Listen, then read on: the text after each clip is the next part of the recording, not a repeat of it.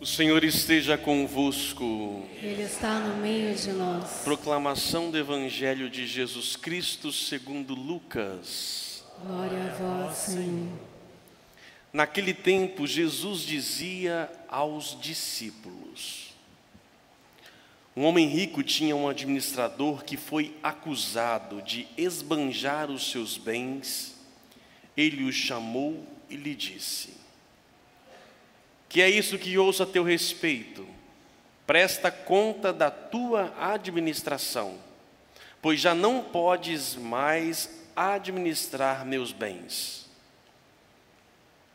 O administrador então começou a refletir: O Senhor vai me tirar a administração, que vou fazer? Para cavar não tenho forças, de mendigar tenho vergonha.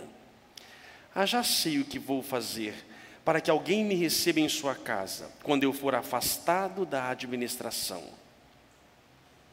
Então, ele chamou cada um dos que estavam devendo ao seu patrão e perguntou ao primeiro: Quanto deves ao meu patrão?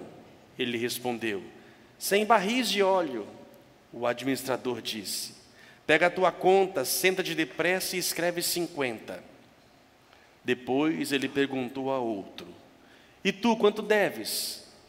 Ele respondeu: Cem medidas de trigo. O administrador disse: Pega a tua conta e escreve oitenta. E o Senhor elogiou o administrador desonesto, porque ele agiu com esperteza. Com efeito, os filhos deste mundo são mais espertos em seus negócios do que os filhos da luz. E eu vos digo: usai o dinheiro injusto para fazer amigos, pois quando acabar, eles vos receberão nas moradas eternas. Quem é fiel nas pequenas coisas, também é fiel nas grandes. E quem é injusto nas pequenas, também é injusto nas grandes. Por isso, se vós não sois fiéis no uso do dinheiro injusto, quem vos confiará o verdadeiro bem? E se não sois fiéis no que é dos outros, quem vos dará aquilo que é vosso? Ninguém pode servir a dois senhores, porque ou odiará um e amará o outro, ou se apegará a um e desprezará o outro. Vós não podeis servir a Deus e ao dinheiro. Palavra da salvação. Glória a vós, Senhor. Que as palavras do Santo Evangelho perdoem os nossos pecados. Amém. Meus prezados irmãos, Acabamos de ouvir um trecho do Evangelho, um dos mais complexos, ditos por Jesus Cristo, Jesus Cristo, e que nos faz mergulhar um pouco para não cair na, na margem, somente ali no, no superficial. Temos que buscar entender, porque é impossível, de tudo aquilo que acreditamos sobre Jesus Cristo, acreditar e pensar que ele elogia a desonestidade, porque muito facilmente podemos assim interpretar. O que ele quer dizer para nós? Nós que somos filhos da luz, os seus discípulos, temos que usar as mesmas artimanhas dos filhos do mundo? Antes de mais nada, a questão central deste evangelho é o senhorio de Jesus Cristo a quem servimos? Ou a Deus ou a matéria? Isso é o que está em jogo. Jesus se volta para os discípulos: olha, vocês têm que decidir. Ou vocês servem a Deus ou ao dinheiro. Não é possível servir a dois ao mesmo tempo. Até porque só existe um Senhor. Como é servir ao dinheiro? O que, é ter o dinheiro como o meu Deus? Vimos ali na primeira leitura, olha que nós estamos falando da, do profeta Amós, muitos séculos antes de Cristo. Como que eram as algumas relações comerciais e como aqueles que serviam ao dinheiro faziam. Sábado, para darmos pronta saída ao trigo, para diminuir medidas, aumentar pesos, adulterar balanças, dominar os pobres com dinheiro. É a, é a jornal de ontem, de hoje? Como é que é? Olha aquele que serve, que tem como Deus o dinheiro, ele faz de tudo para poder ganhar ainda mais. E esse é o perigo. A quem vive por conta do dinheiro, muito facilmente se perde. Se o objetivo da vida dele é o dinheiro, com facilidade ele poderá se corromper. Não é à toa que a segunda leitura de hoje, olha só, gente, pede para rezar para quem? Para quem? Olha aí, Ctrl C, Ctrl V. Vai lá. Súplicas de ação por todos os homens, de modo especial por quem? Pelos que governam e por todos que ocupam altos cargos. Por que será, gente?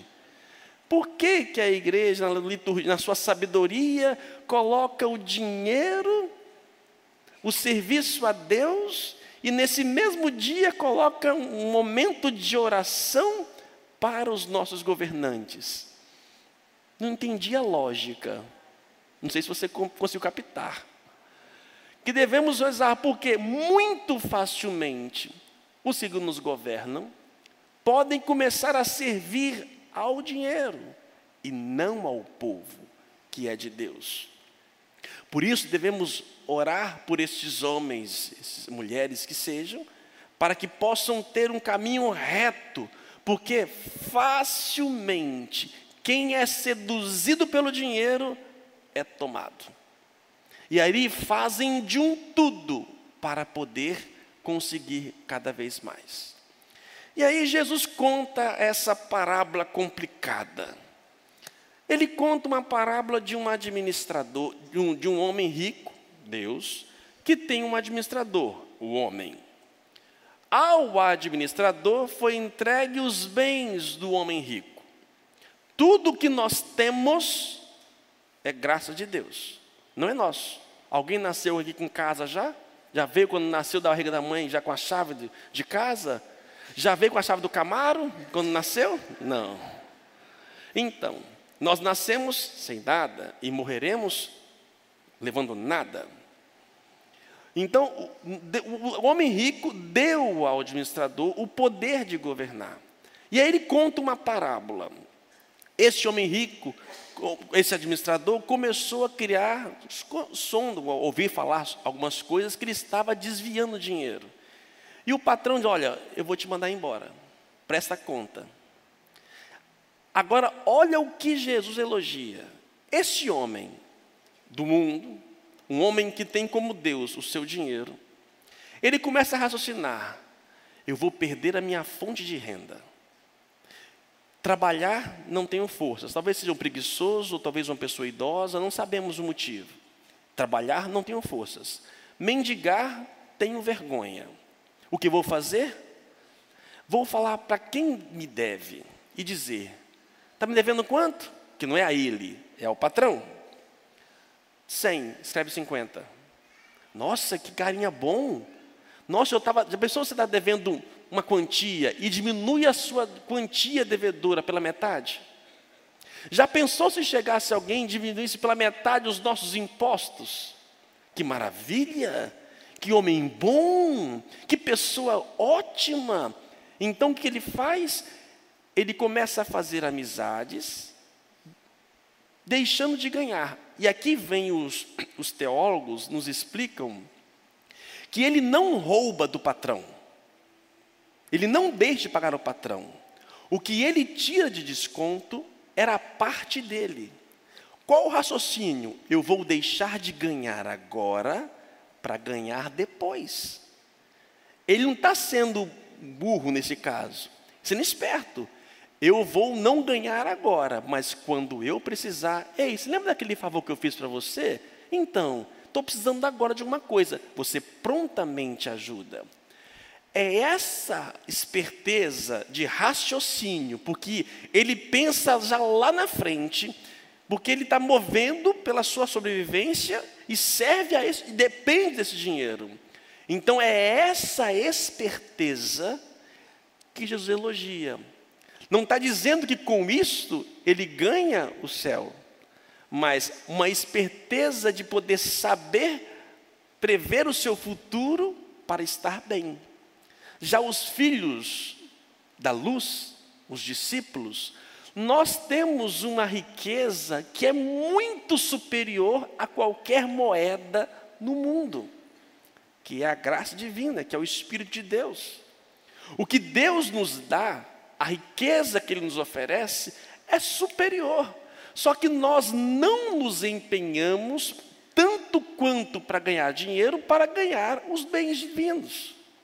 Nos esforçamos, nos matamos mais para ganhar o dinheiro humano do que aquilo que é eterno. No reino do mundo, para poder fazer mais dinheiro, eu devo trabalhar mais ou talvez roubar mais. E aí eu terei mais.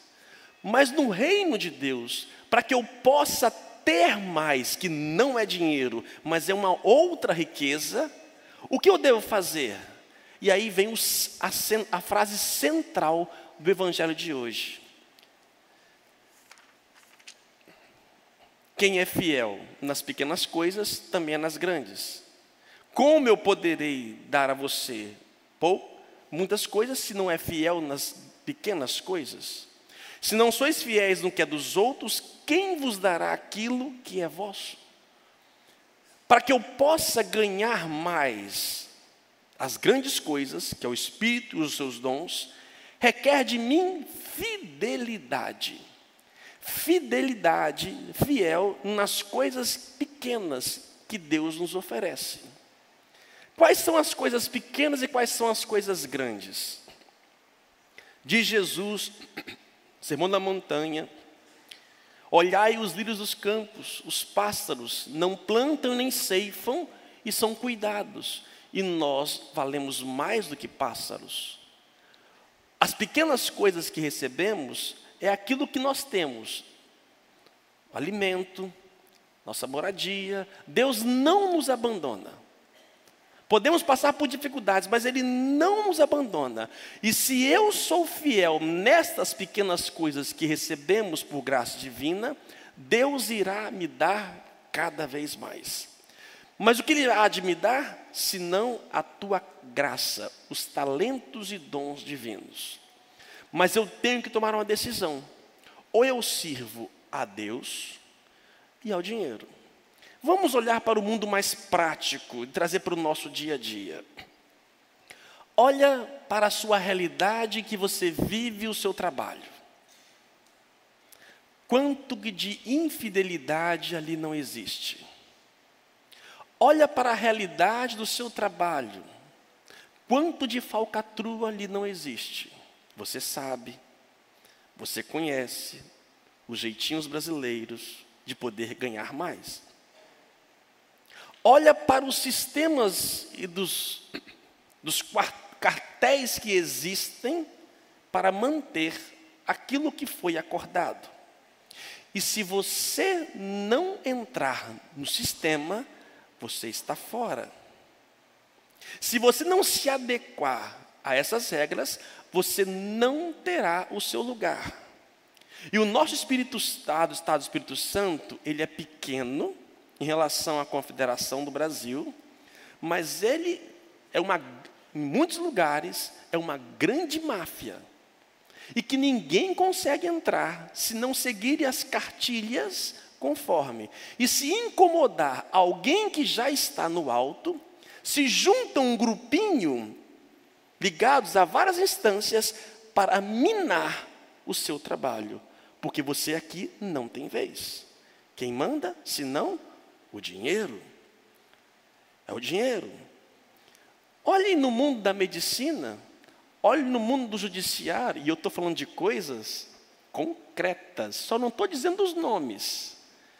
Coisas que acontecem aqui e agora, que está em nosso meio. E se nós buscarmos e ver a fidelidade naquilo que nós acreditamos, poderemos correr o risco de ficar sem trabalho. Mas, padre, se eu não fizer, filho, eu prefiro estar um pouco mais pobre, mais digno, do que um pouco mais rico e perder a minha alma. Eu não sirvo ao dinheiro, eu sirvo a Deus. E eu faço uma pergunta: o dinheiro que entra na sua casa é um dinheiro limpo? Não me responde. Olha para a sua consciência. O dinheiro que entra na sua casa, o que te sustenta, é limpo? É fruto do seu esforço? Ou o que foi, o que às vezes é feito para poder duplicar esse dinheiro? A quem você está servindo? Quem é o Senhor? Deus ou dinheiro? Muito facilmente as pessoas tentam comprar outras. Eu mesmo, eu sou, tento, muitas vezes as pessoas tentam me comprar. Algumas de forma assim, sutil. Me dão presentes, eu agradeço. Algumas depois querem pedir em troca. Padre, faz isso, faz aquilo, faz aquilo. Eu não faço não, filha. Poxa, mas Quantos aí que vão ganhando presentes nos seus lugares para poder o quê? Facilitar algumas situações. Porque o, a mentalidade é a partir de tudo do dinheiro. Meus irmãos, eu tenho muitos pecados na minha vida, de ser humano e de padre. Mas se tem uma coisa que a minha consciência é tranquila, é a questão financeira. Eu não to... E dinheiro do povo e esse dinheiro do povo colocado no altar, para mim é mais que sagrado. Eu faço questão, vocês pagam minha comida, meu combustível, minha casa, vocês pagam tudo que eu tenho. E eu faço questão de não esbanjar. Mesmo que vocês tenham um pouco mais de condição de vida, mas isso não, não me dá o direito. Não me dá o direito.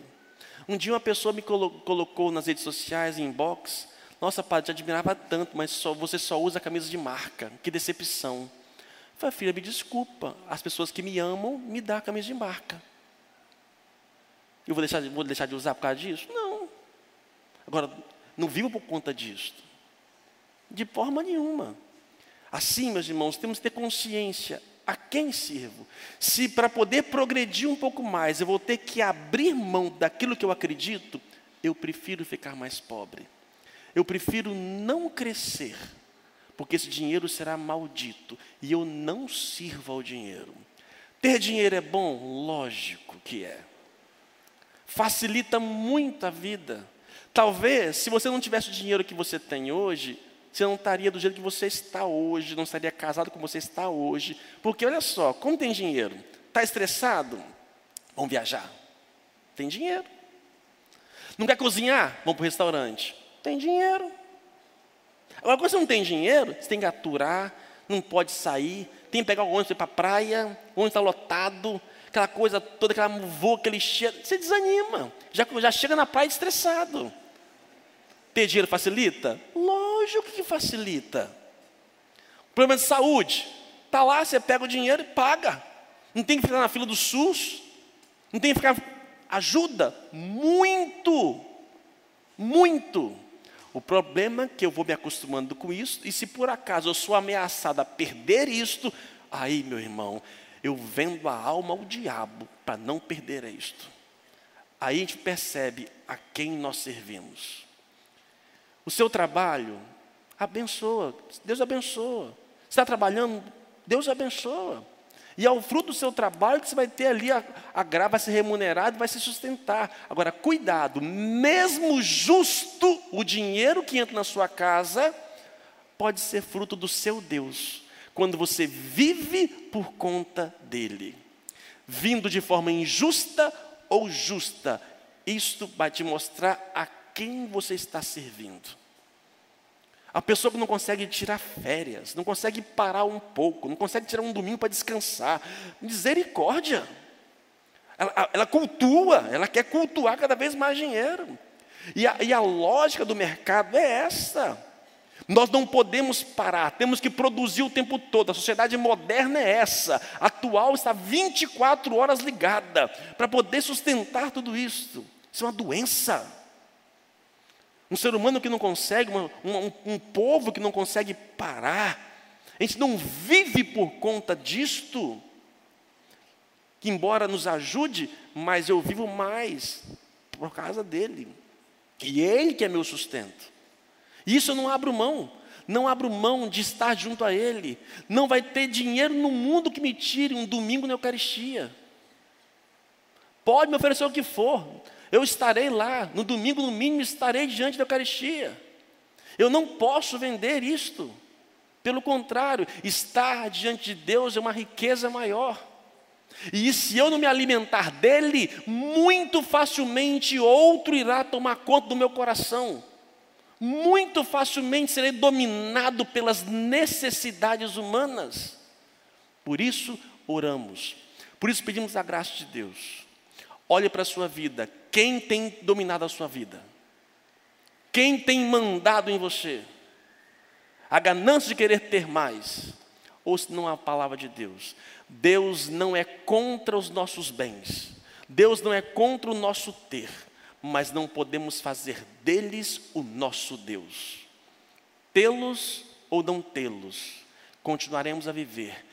E aquele que vive pela fidelidade será desprovido de muita coisa. Se você começar a ser fiel nas pequenas coisas, algumas portas irão fechar para a sua vida. Você vai, talvez, com muita probabilidade, ganhar menos. Você pode ter certeza disso mas você vai irá, irá ganhar um bem superior. E é isso que os filhos da luz às vezes esquecem. Os filhos do mundo fazem e pensam para não perder o dinheiro. Nós temos que fazer de tudo para não perder a graça divina. Eu tenho que fazer de tudo, se por acaso estou sendo ameaçado, para perder esta graça, o que, que eu vou fazer? Meu Deus do céu, eu não posso, eu não posso, eu não posso perder isso. Vou fazer o quê? Eu vou procurar, vou rezar, vou fazer isso, para não perder esta graça. Da mesma forma que os filhos do mundo fazem para não perder o dinheiro, nós deveríamos nos dobrar para não perder a graça de Deus. É isto que Jesus elogia neles mas não dizem que eles estão certos naquilo que fazem. E nós devemos buscar fazer isto para, perder, para não perder aquilo que Ele nos oferece. Seu dinheiro é santo ou profano? Louvado seja o nosso Senhor Jesus Cristo.